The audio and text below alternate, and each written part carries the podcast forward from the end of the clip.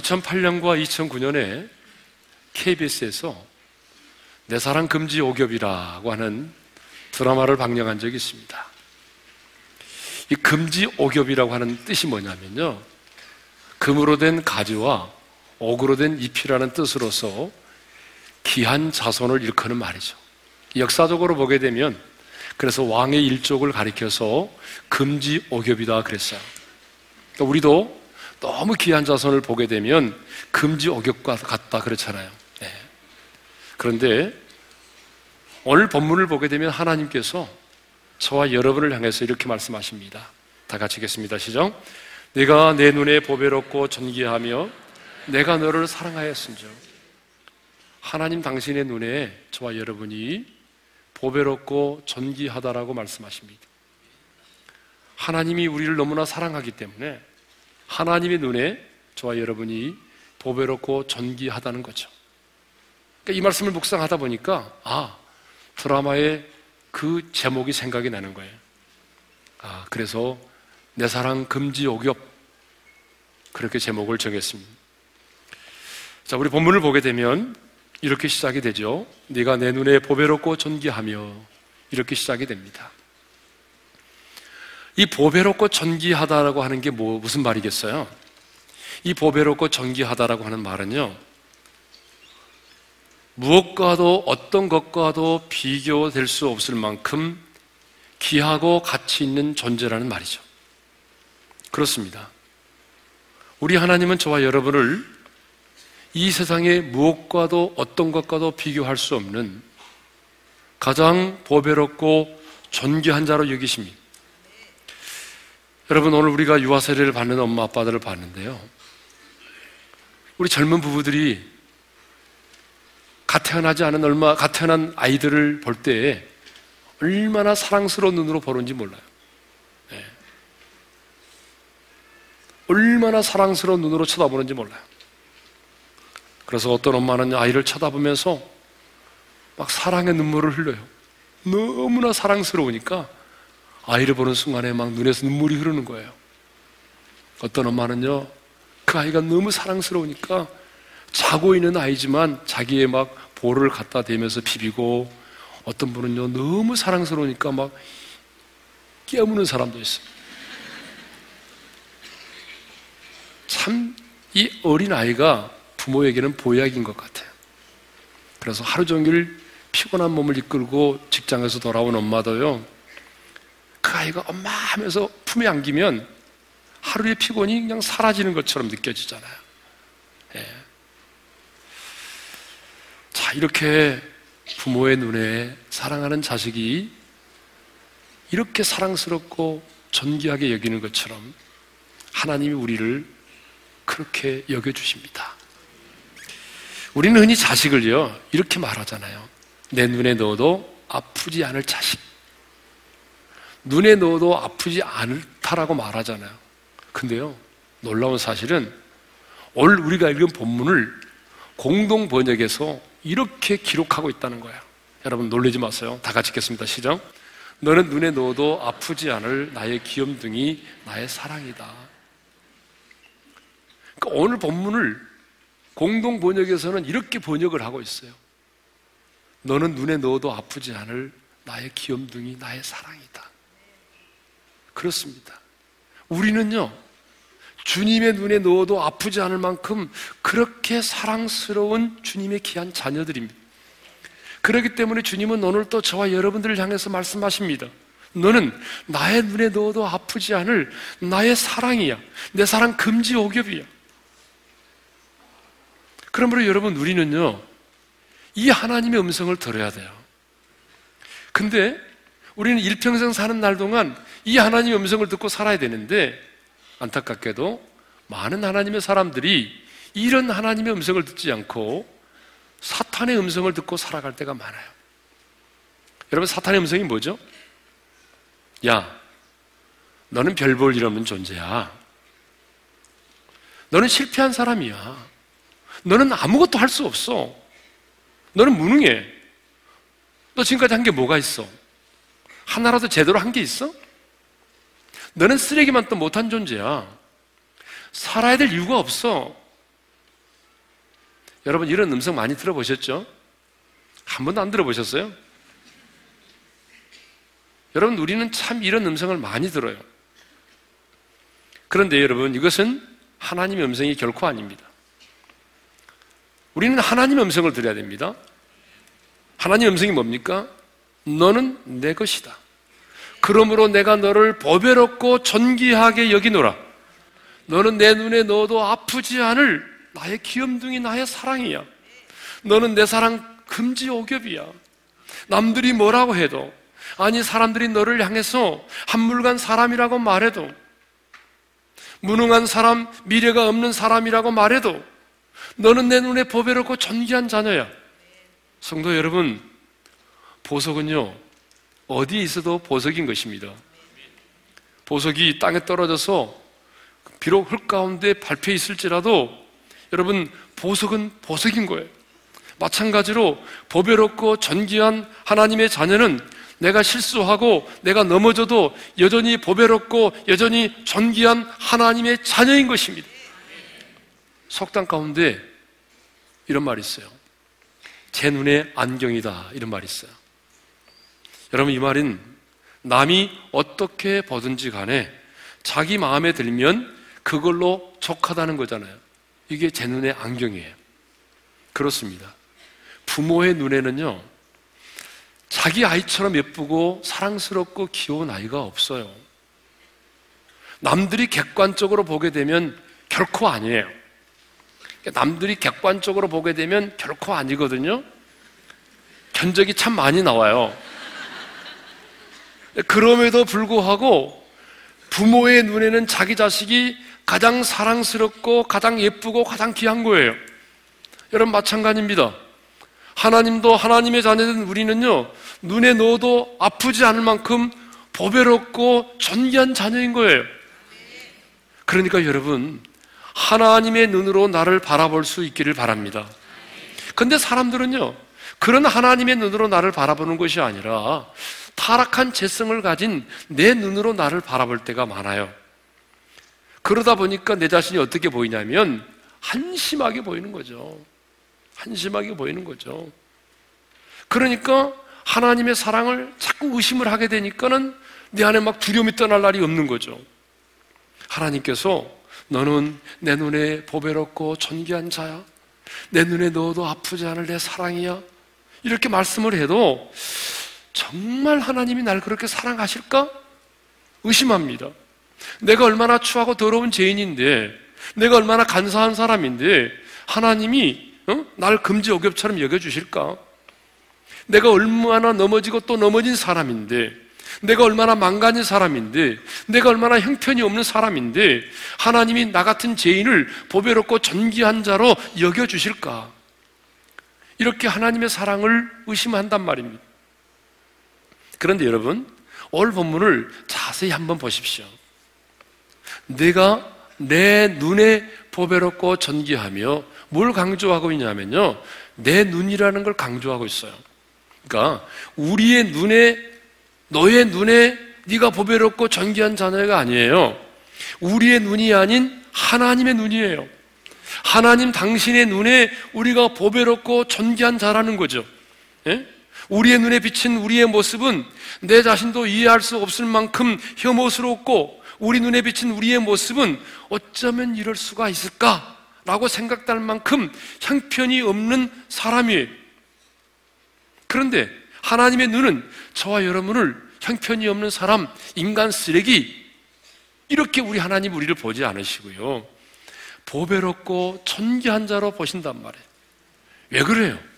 왜 하나님이 우리가 보기에는 형편이 없고, 우리가 보기에는 너무나 망가졌고, 정말 우리가 보기에는요 한심하기 짝이 없는데 왜 하나님은 우리를 바라보시면서 내 눈에 너는 보배롭고 존귀한 자야, 이렇게 말씀하실까요? 우리가 이미 1절에서 생각했어요. 그 이유는 하나님이 나를 지으셨고, 하나님이 자기 아들의 핏값을 주고 나를 사셨고, 하나님이 나를 지명하여 세상 가운데서 부르셨고, 그래서 너는 내 것이다 하나님의 소유를 삼으셨기 때문입니다. 피 흘려 값주고 사서 하나님의 소유를 삼으셨기 때문에 하나님의 눈에 저와 여러분은 그렇게 보배롭고 존귀한 자녀로 보이는 것입니다. 그러므로 여러분, 하나님의 눈으로 여러분 자신들을 볼 수 있기를 바랍니다. 오늘 또 우리 하나님은 당신을 바라보시면서 너는 내 눈에 보배롭고 존귀한 자녀야. 너는 내 눈에 넣어도 아프지 않을 내 사랑이야. 그렇게 말씀을 하십니다. 그러므로 이제 여러분, 여러분의 눈이 아닌 죄성이 가득 찬 여러분의 눈이 아닌 하나님의 눈동자로 여러분 자신들을 바라볼 수 있기를 바랍니다. 그런데 하나님은요, 누구를 보배롭고 존귀한 자라고 말씀하십니까? 오늘 본문을 다시 보게 되면 이렇게 돼 있죠. 내가 내 눈에 보배롭고 존귀하며, 이렇게 돼 있습니다. 내가가 아닙니다. 내가. 여기서 내가는 누구죠? 바로 지금 우상을 숭배하고 도덕적으로 타락해서 바벨론의 침략을 받아 멸망을 받고 바벨론의 포로로 끌려가서 노예 생활을 시작하고 있는 이스라엘 백성들을 말합니다. 하나님의 징계 가운데 있는 백성들을 말합니다. 그러니까 여러분, 그들은 지금 누가 봐도 실패한 사람들이잖아요. 그들은 누가 봐도 처량한 사람들이잖아요. 그들은 누가 봐도 그들은요, 정말 너무나 안 됐어요. 예? 이방 사람들로부터 조롱과 멸시를 받고 있는 상황 가운데 있어요. 그런데 너무나 실패한 사람처럼 보이고 처량하게 보이고 이방 사람들로부터 조롱을 받고 멸시를 받고 있는 사람들임에도 불구하고 하나님은요, 그들을 향해서 말씀하십니다. 너는 내 눈에 보배롭고 존귀한 자야. 너는 내 눈에 넣어도 아프지 않을 내 사랑이야. 그렇습니다. 우리는 하나님의 눈에 보배롭고 존귀한 존재입니다. 설령 세상 사람들의 눈에는요, 별 볼 일 없는 사람처럼 보일 수 있습니다. 설령 세상 사람, 우리 주변의 사람들의 눈에는요, 내가 실패한 사람처럼 보일 수 있습니다. 그러나 하나님은 당신의 눈에 넣어도 아프지 않을 사랑스러운 자녀로 우리를 봐주십니다.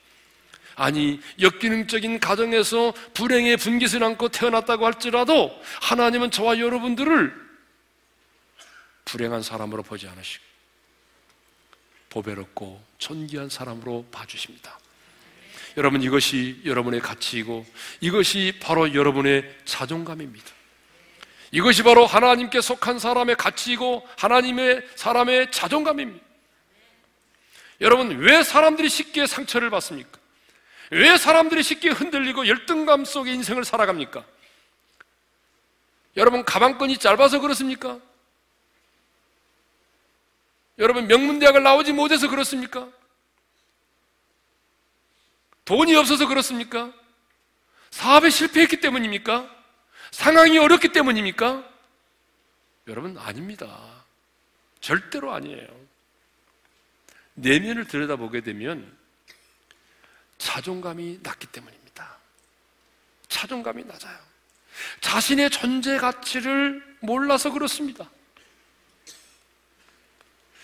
이 예화는 제가 한 2번 사용했던 예화인데 너무 와닿기 때문에 제가 다시 한번 씁니다. 한 의사가 아프리카의 한 외진 마을에 의료 봉사를 갔어요. 거기서 아주 유능하고 똑똑한 한 청년을 만나서 형제처럼 지냈습니다.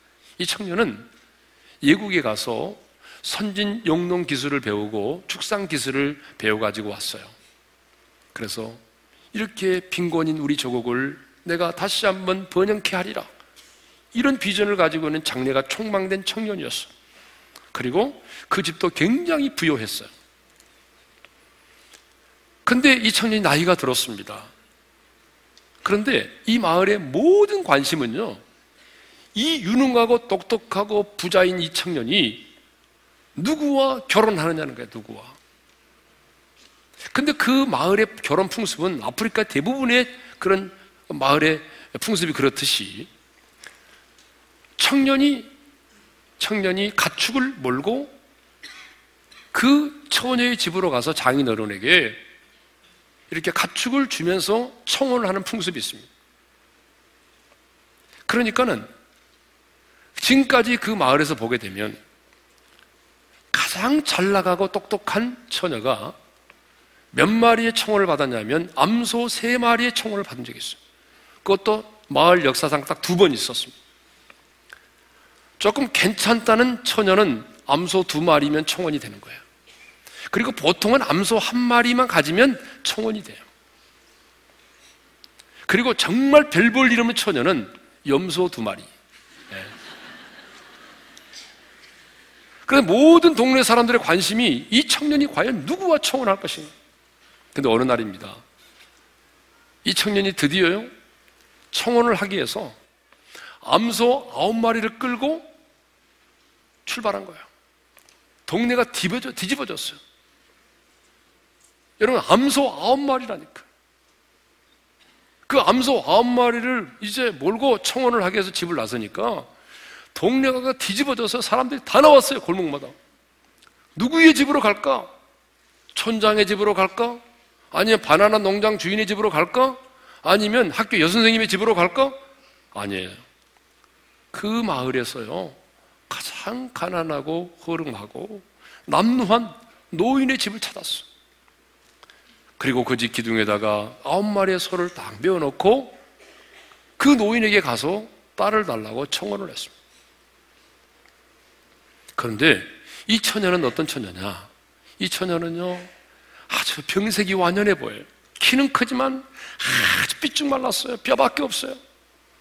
그런데 마음까지 약해가지고 항상 다닐 때도 얼굴을 들고 다니는 게 아니라 고개를 쳐박고 땅만 보고 다녀요. 땅만 보고 가다가도 자기 그림자 보고 놀래가지고 막 기겁을 하는 그런 병색이 완연하고 마음이 약한 그런 처녀였어요. 그러니까 그 모습을 보게 되면 염소 2마리 같이밖에 안 되는 처녀였어요. 근데 놀라운 사실은요, 그 처녀에게 청혼을 한 거죠. 그래서 난리가 났죠. 이 청년이 미쳤나 보더라. 또 어떤 소문이 들렸냐 그러면 이 처녀가 마법으로 청년을 홀린 거라고. 뭐 그렇게 소문이 난 거예요. 예. 세월이 지났습니다. 중년이 된 이 의사가 다시 그 마을을 휴가를 내서 찾아갔어요. 기업가가 되어 있는 그 청년을 만나서 이렇게 식사를 하고 이제 차를 마시게 됐습니다. 근데 한 여인이 차를 끓여가지고 들어왔어요. 의사는 많은 백인 여자와 흑인 여자를 보았지만 이처럼 아름답고 우아한 흑인 여인을 본 적이 없어요.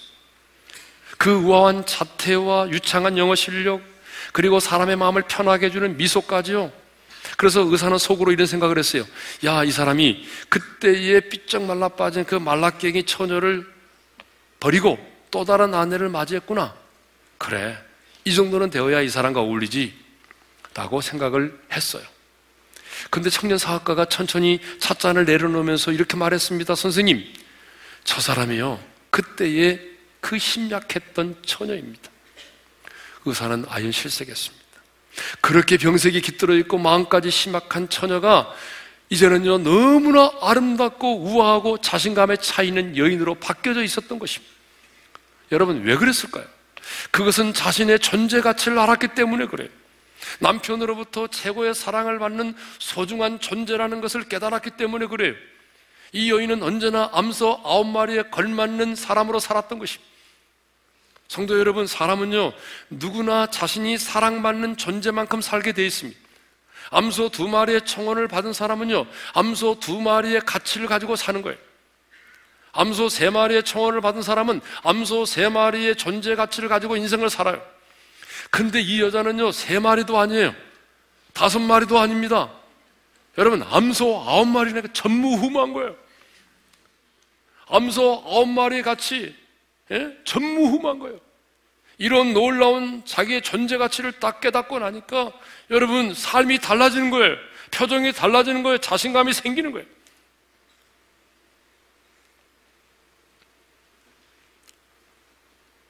아내는 남편으로부터 사랑을 받는 만큼 자신감을 가지고 삽니다.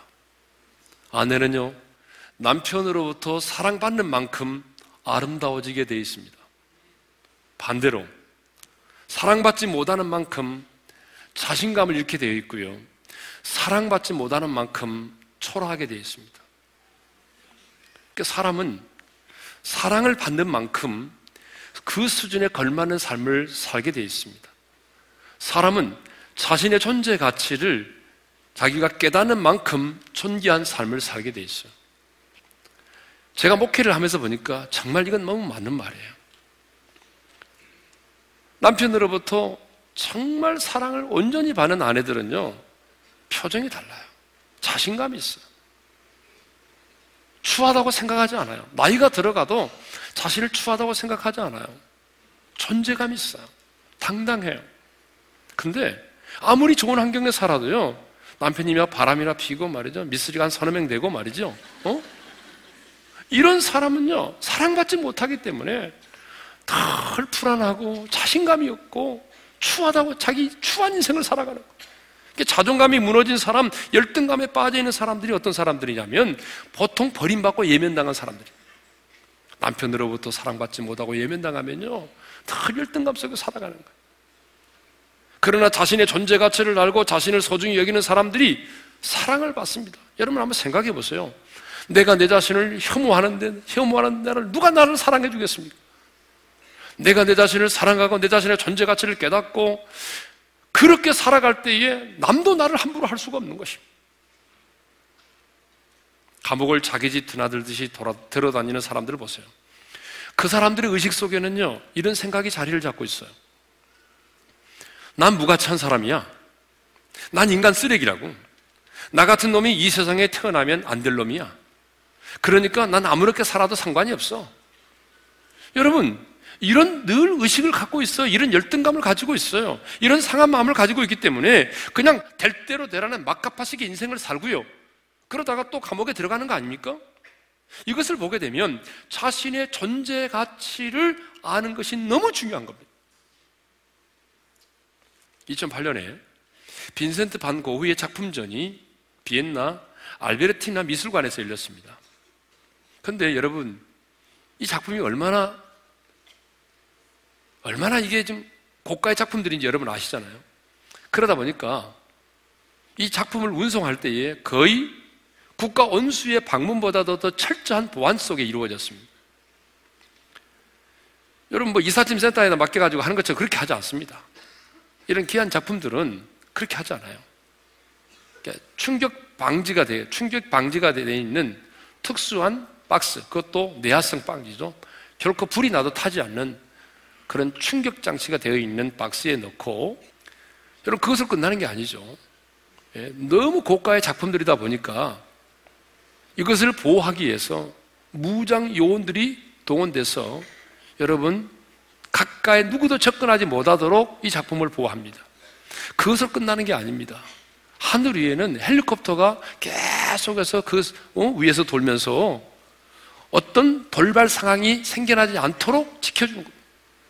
그것으로 끝나지 않아요. 이 차로 운반할 때에, 신호 대기할 때에 사람들이 덮칠 수 있기 때문에, 그래서 절대로 이 작품을 싣고 있는 차가 중간에 서지 않도록 계속해서 신호등을 조작해서 파란불로 만들어 놓습니다. 그것으로도 부족해서요, 여러분, 이 안전한 운반을 위해서 10억 유로의 보험에 가입을 하는 것입니다. 이런 보세요. 아무리 작품이 훌륭해도 여러분 우리 생명과는 바꿀 수 없는 거잖아요. 그런데도 그런 작품이 귀하다 보니까 여러분 이렇게 소중하게 다루고 그리고 이렇게 철통 같은 보안 속에 이 작품을 운반하는 거죠. 그런데 저와 여러분은요, 여러분 반 고흐의 해바라기 작품보다 1,400억이나 나간다는 피카소의 파이프를 넣은 소년의 작품보다 우리는 더 보배롭고 존귀한 하나님의 사람들입니다. 그렇기 때문에 여러분 하나님께서 우리를 대하실 때에 어떻게 대하십니까? 물건을 대하듯이 우리를 다루지 않아요. 하나님이 우리를 대하실 때 보게 되면 정말 소중한 인격체로 우리를 다루십니다. 정말 보배롭고 존귀한 자로 우리를 다루십니다. 제가 목회를 하면서 신앙생활하면서 깨달은 게 뭐냐면 우리 하나님은 내가 생각하는 것보다 더 이상의 인격을 가지신 분입니다. 그리고 우리 하나님은 우리를 다루실 때에 한 사람 한 사람을 인격적으로 다루신다는 거죠. 그래서 우리 각 사람을 다루시는 하나님의 방법과 손길이 달라요. 어쩌면 그렇게 다른지 몰라요. 똑같이 다루지 않아요. 하나님은 우리 한 사람 한 사람을 성품을 아시고 기호를 아시고 취향을 아시고 우리의 상태를 아시기 때문에 하나님이 우리 한 사람 한 사람을 다루실 때 보게 되면 너무 인격적으로 다루십니다. 왜? 우리가 그렇게 존귀한 자니까. 그러므로 하나님의 사람은 나는 하나님의 눈에 보배롭고 존귀한 사람이라는 그 존재 가치를 가지고 살아야 됩니다. 여러분, 유명한 이야기입니다만은 일본에 한 불쌍한 소년이 살았습니다. 그는 태어나자마자 자기 어머니가 남들에게서 손가락질을 하는 기생이라는 사실을 알게 되었습니다. 여러분, 누가 기생의 아들로 태어나고 싶어서 기생의 아들로 태어났겠습니까? 태어나 보니까 자기 어머니가 기생인데 어떻게 해요? 성장하면서 아이들은 너는 기생의 아들이야 라고 놀려대기 시작을 했어요. 그래서 더 이상 어머니 밑에서 자랄 수가 없어서 자기 아버지 집에 가서 자라게 됐습니다. 그랬더니 배달은 본처의 자녀들이 늘 기생의 아들인 자신을 구박을 했어요. 너희 엄마는 기생이지? 너는 기생의 아들이잖아. 너는 우리하고 근본이 달라. 늘 구박을 받고 자랐습니다. 왜 살아야 되는지를 몰랐어요. 죽고 싶었어요. 그런데 엎친 데 덮친 격으로 폐병이 걸렸어요. 폐병 3기가 됐어요. 툭하면 피를 토하곤 했어요. 이제는 살 의욕조차 잃어버렸어요. 그런데 누구 하나 살아야 된다라고 말해주는 사람이 없었어요. 누구 하나 그를 치료해주는 사람도 없었어요. 그냥 그렇게 살다가 죽는 거예요. 그러던 어느 날 마루에 우두커니 앉아있는데 밖에서 바람결을 타고 소리가 들려왔습니다. 예수를 믿으세요. 예수를 믿으면 하나님의 자녀가 될 수 있어요. 하나님의 자녀. 여러분, 이 말에 번쩍 귀가 뜬 거예요. 왜? 자기는 기생의 아들이라는 말을 듣고 자랐어요. 기생의 아들이라는 말을 정말 듣고 싶지 않았거든요. 근데 하나님의 자녀라는 말이 너무 귀에 들리는 거예요. 그래서 달려가서 보니까 여러분, 구세권 전도대가 북을 치면서 막 전도를 하고 있어요. 근데 한 여자분이 이렇게 말합니다. 누구든지 예수를 믿으면 하나님의 자녀가 될 수 있습니다. 그때 달려가서 이렇게 말합니다. 아줌마, 나 같은 기생의 아들도 예수 믿으면 하나님의 자녀가 될 수 있나요? 그럼요. 예수 믿을 거예요. 그러면 나 오늘부터 예수 믿을 거예요. 그래서 예수를 영접하고 신앙생활을 잘했어요. 그런데 이제 병은 더 깊어지지도 않았지만 낫지도 않았어요. 그런 생각했습니다. 어차피 내가 살다가 죽을 인생인데 하루를 살더라도 예수님처럼 살아보자. 남을 위해서 봉사하며 한번 살아보자. 그래서 자기 책과 자기의 물건들을 리어카에 싣고 그 당시에 그 고베에 가난한 사람들이 모여 사는 다리 밑으로 내려갔어요. 옛날에는 사람들이 다리 밑에 많이 살았거든요. 그래서 거기서 거린들과 넉마주의자들과 노숙자들과 이미 늙어서 쓸데없는 장기들과 폐병 환자들과 함께 생활했어요. 열심히 그들을 섬겼습니다. 목욕도 시켜주고 밥도 지어서 주고 치료를 해주는 등의 일을 했어요. 심지어는요, 변비가 심해서 대변을 누지 못하는 환자들의 항문을 자기 손가락으로 넣어가지고 파헤칠 정도로 그들을 섬기고 사랑해 주었습니다. 그런데요, 이렇게 섬기고 나눔의 사역을 하다 보니까 폐병에 걸린 이 젊은이가 죽질 않는 거예요. 장수했어요. 나이 70이 넘도록 건강하게 살았어요. 여러분, 그가 누군지 아세요? 오늘날까지 일본 사람들에게 존경받는 분인데 일본의 성자로 알려진 가가와 도요이코 목사님이십니다. 그는요, 기생의 아들이라는 서름 때문에 여러분, 살고 싶은 의욕을 잃어버렸지만 예수를 믿고 하나님의 자녀가 됐습니다. 그리고 자신이 하나님의 눈에 보배롭고 존귀한 자라는 사실을 깨닫게 됐어요. 자존감이 회복된 거죠. 자신이 얼마나 소중한 존재인가를 깨닫게 됐어요. 그 사실을 깨닫고 나니까요, 인생이 바뀌었어요. 자신의 존재 가치를 깨닫고 나니까 세상이 달라져 보인 거예요. 자신의 존재 가치를 깨닫고 나니까 선한 영향력 있는 사람이 된 겁니다. 여러분, 0.25의 힘이라는 책이 있습니다. 이 책은요, 유대인들이 정치, 경제, 과학, 사회, 문화 영역에서 왜 그렇게 영향력 있는 삶을 살고 있는지에 대한 그런 이유를 다루고 있는 책입니다. 정말 전 세계의 유대인들은 1,500만 명 정도로 알려져 있습니다. 그러니까 인구 분포로 말하면 0.25%밖에 안 되는 소수민족입니다. 0.25%. 여러분, 영토도 뭐 강원도와 경기도를 합해 놓은 그런 아주 조그마한 나라잖아요. 그런데 지금까지 노벨상을 수상한 사람이 300명 정도 되는데 그 중에 93명, 93명이 여러분 유대인들입니다. 그러니까 노벨상의 3분의 1을 유대인이 휩쓴 것입니다. 미국 변호사가 70만 명인데 그중에 20%인 14만 명이 유대인입니다. 미국의 유명한 대학, 프린스턴 대학, 하버드 대학의 교수 중에 25에서 35%가 유대인입니다. 가장 영향력 있는 매스컴 뉴욕타임즈지와 워싱턴 포스트지의 사장도 유대인입니다. 우리가 잘 아는 프로이드, 하가 샤갈, 상대성 이론의 이론가인 아인슈타인, 세계적인 지휘자인 번스타인, 정치가인 키신저, 신들러 리스트, 주라기공원 같은 영화를 만든 스필버그 감독, 여러분 이런 사람들이 유대인입니다. 도대체 무엇이 이 소수민족의 유대인들을 이렇게 영향력 있는 사람들로 만들었을까? 그래서 사람들이 너무 의아스러워서 뇌를 분석해 봤어요. 뇌가 다를까? 근데 여러분, 뇌는 다르지 않았어요. 똑같았어요. 그럼 뭐예요? 여러 가지 이유가 있지만 그 중에 결정적인 이유 하나가 뭔지 아세요? 그게 뭐냐면 그 유대인들은 우리는 하나님의 택한 선민이라는 자부심을 가지고 인생을 산다는 것입니다.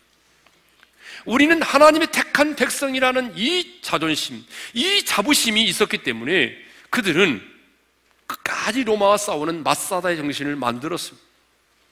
그리고 1900년 동안 나라를 잃고 방랑하면서 말로는 다 할 수 없는 시련과 박해를 받았지만 그것을 이겨내고 빼앗긴 나라를 회복할 수 있었던 것입니다. 여러분 이것을 보게 되면 뭐가 중요합니까? 이 자존감이 참 중요합니다. 나는 누구인가라고 하는 자신의 정체성이 중요합니다. 내가 누구인지를 알아야 자신의 정체성을 깨닫게 되는 것이고 자신의 정체성을 깨닫는 자만이 자신이 얼마나 소중한 존재인지를 깨닫게 되는 것입니다. 여러분 왜 사람들이 흔들리는 인생을 삽니까?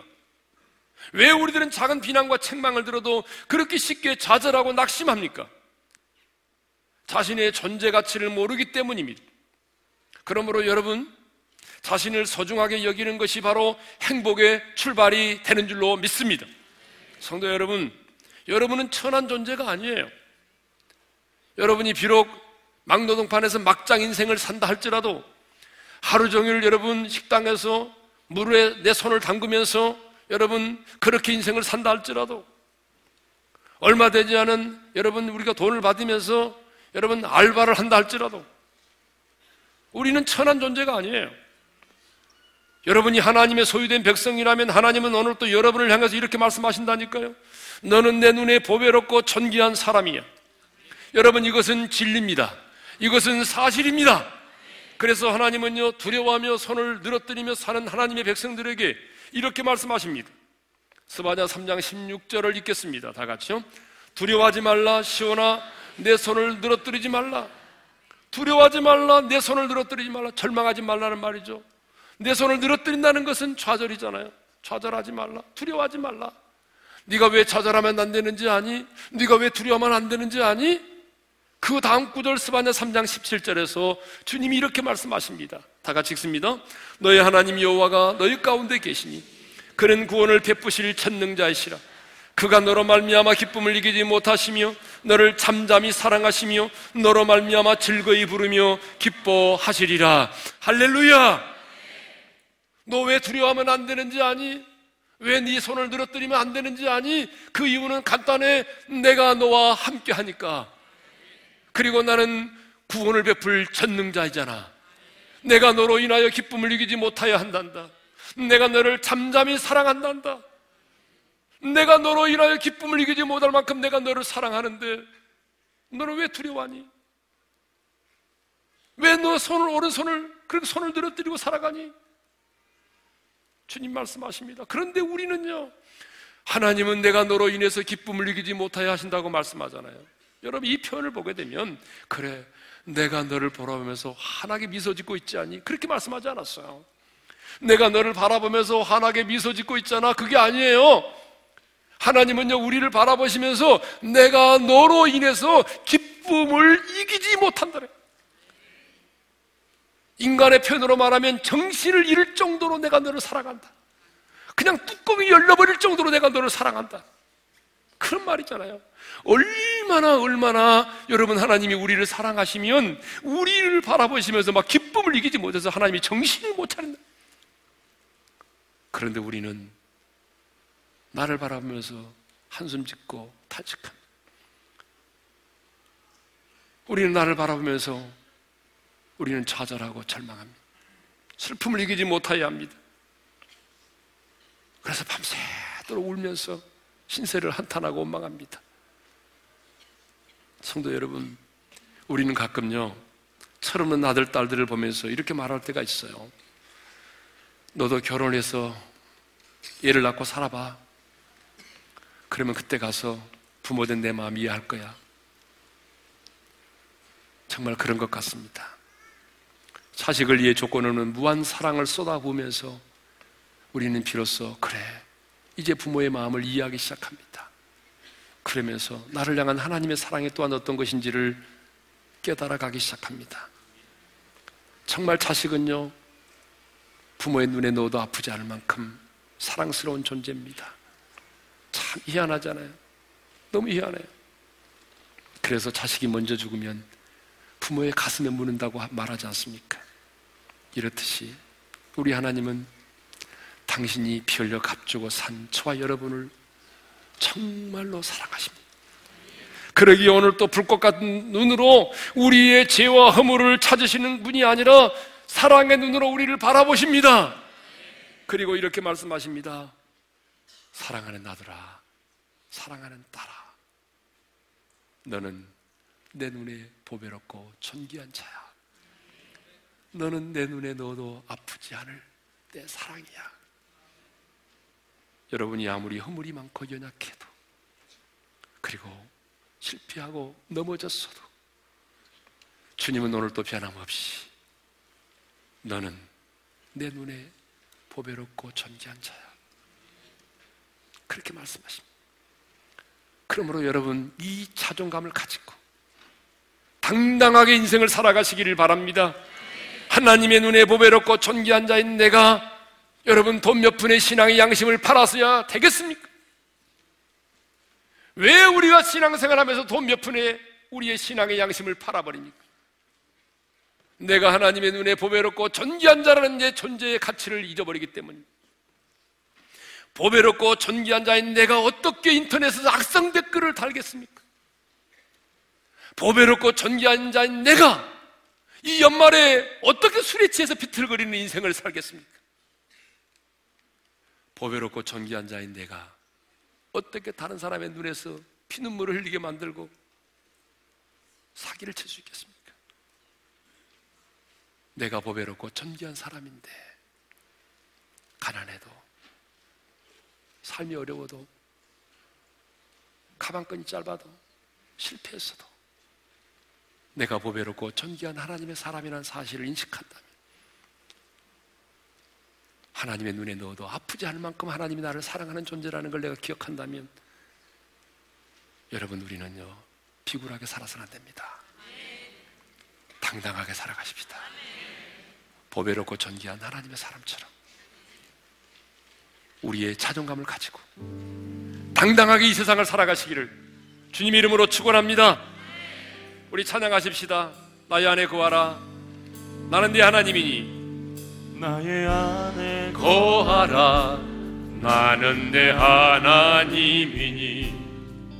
모든 환난 가운데 너를 지키는 자라. 두려워하지 말라. 내가 널 도와주리니. 놀라지 말라. 내 손 잡아주리라. 내가 너를 지명하여 불렀나니 너는 내 것이라. 내 것이라. 너의 하나님이라. 내가 너를 보배롭고 존귀하게 여기노라. 너를 사랑하는데 내가 너를 지명하여 불렀나니. 지명하여 불렀나니 너는 내 것이라. 내 것이라. 내가 너를 보배롭고 존귀하게 여기노라. 너를 사랑하는 내 여호와라. 우리 한번 기도합시다. 눈을 감고 말씀을 마음에 새기면서 한번 기도합시다. 여러분, 우리는 내 자신을 이렇게 평가할 때가 많아요. 한심한 놈, 별 볼 일 없는 사람, 너무 많이 망가졌잖아. 아니 어떤 사람은 나는 이 땅에 태어나서는 안 될 사람이라고 생각을 해요.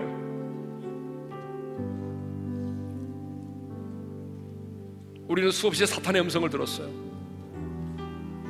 사탄은 끊임없이 우리를 참소하고 정죄했어요. 너는 실패한 사람이라고, 너는 미래가 보이지 않는 사람이라고, 너는 무능한 사람이라고.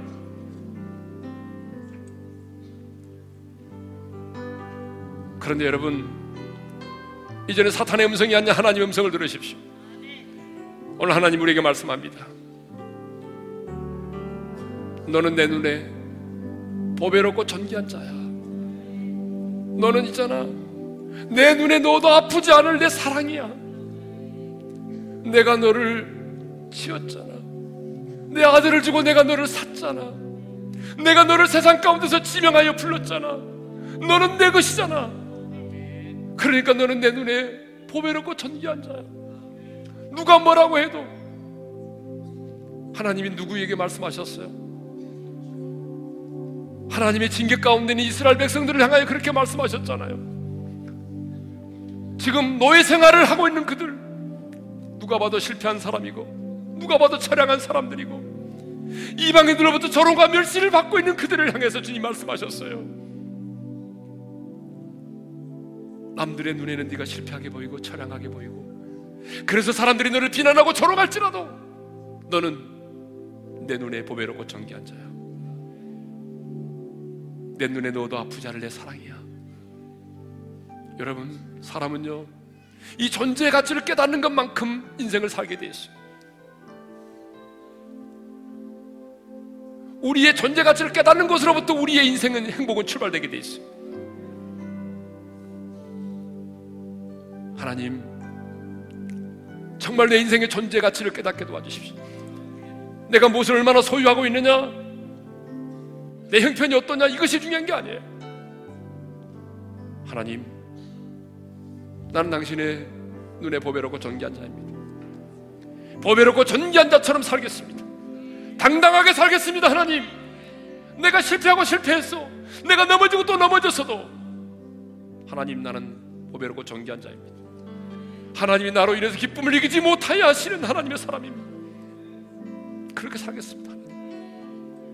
하나님은 우리가 그렇게 살기를 원하세요.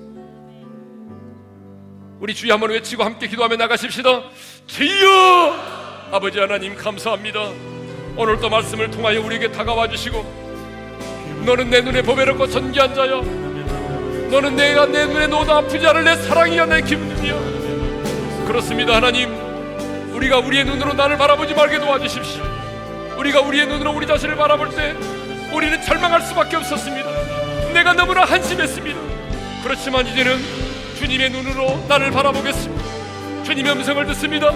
사탄의 음성이 아니라 하나님의 음성을 듣습니다. 너는 내 눈에 보배롭고 존귀한 자여, 너는 내가 내 눈에 넣어도 아프지 않을 내 사랑이야. 내가 너로 인하여 기쁨을 이기지 못하여 한단다. 내가 너를 잠잠히 사랑한단다. 하나님의 오늘 이 말씀을 우리 마음에 새기면서, 하나님이 힘들고 어려워도, 우리가 비록 경제적인 고난 가운데 있어도 당당하게 자부심을 가지고 자존감을 가지고 살아갈 수 있도록 은혜를 베풀어 주시기를 원합니다. 그래서 하나님, 우리가 이 땅을 살아가면서 하나님 우리의 손을 들어 떨지 않도록 도와주시고, 하나님의 아버지 하나님의 자녀로서의 자존감을 가지고 당당하게 세상을 살아갈 수 있도록 은혜를 베풀어 주시옵소서. 여기노라 너를 사랑하는 내 여호와라. 아버지 하나님, 비록 내가 망도동판에서 막장의 인생을 살아도, 아니 사람의 눈에는 실패한 사람처럼 보여도, 아니 내 자신의 눈에는 내가 정말 어쩌면 이런 인생을 살아야 되는가 라고 생각되는 만큼 한심한 사람처럼 보여도 이제는 내 눈이 아닌 하나님의 눈으로 나를 바라보겠습니다. 사랑하는 아들아, 사랑하는 딸아, 너는 내 눈에 보배롭고 존귀한 자야. 내 눈에 넣어도 아프지 않을 만큼 너는 내 사랑이야. 내가 너를 구원했잖아. 내가 너를 세상 가운데 지명하여 불렀잖아. 너는 내 것이라고 내가 말했잖아. 그러므로 너는 보배롭고 존귀한 자야. 주님, 우리의 존재의 가치를 깨닫게 해주시고 우리의 무너진 자존감을 회복시켜 주셔서 우리가 당당하게 이 땅을 살아가게 도와주십시오. 이제는 우리 주 예수 그리스도의 은혜와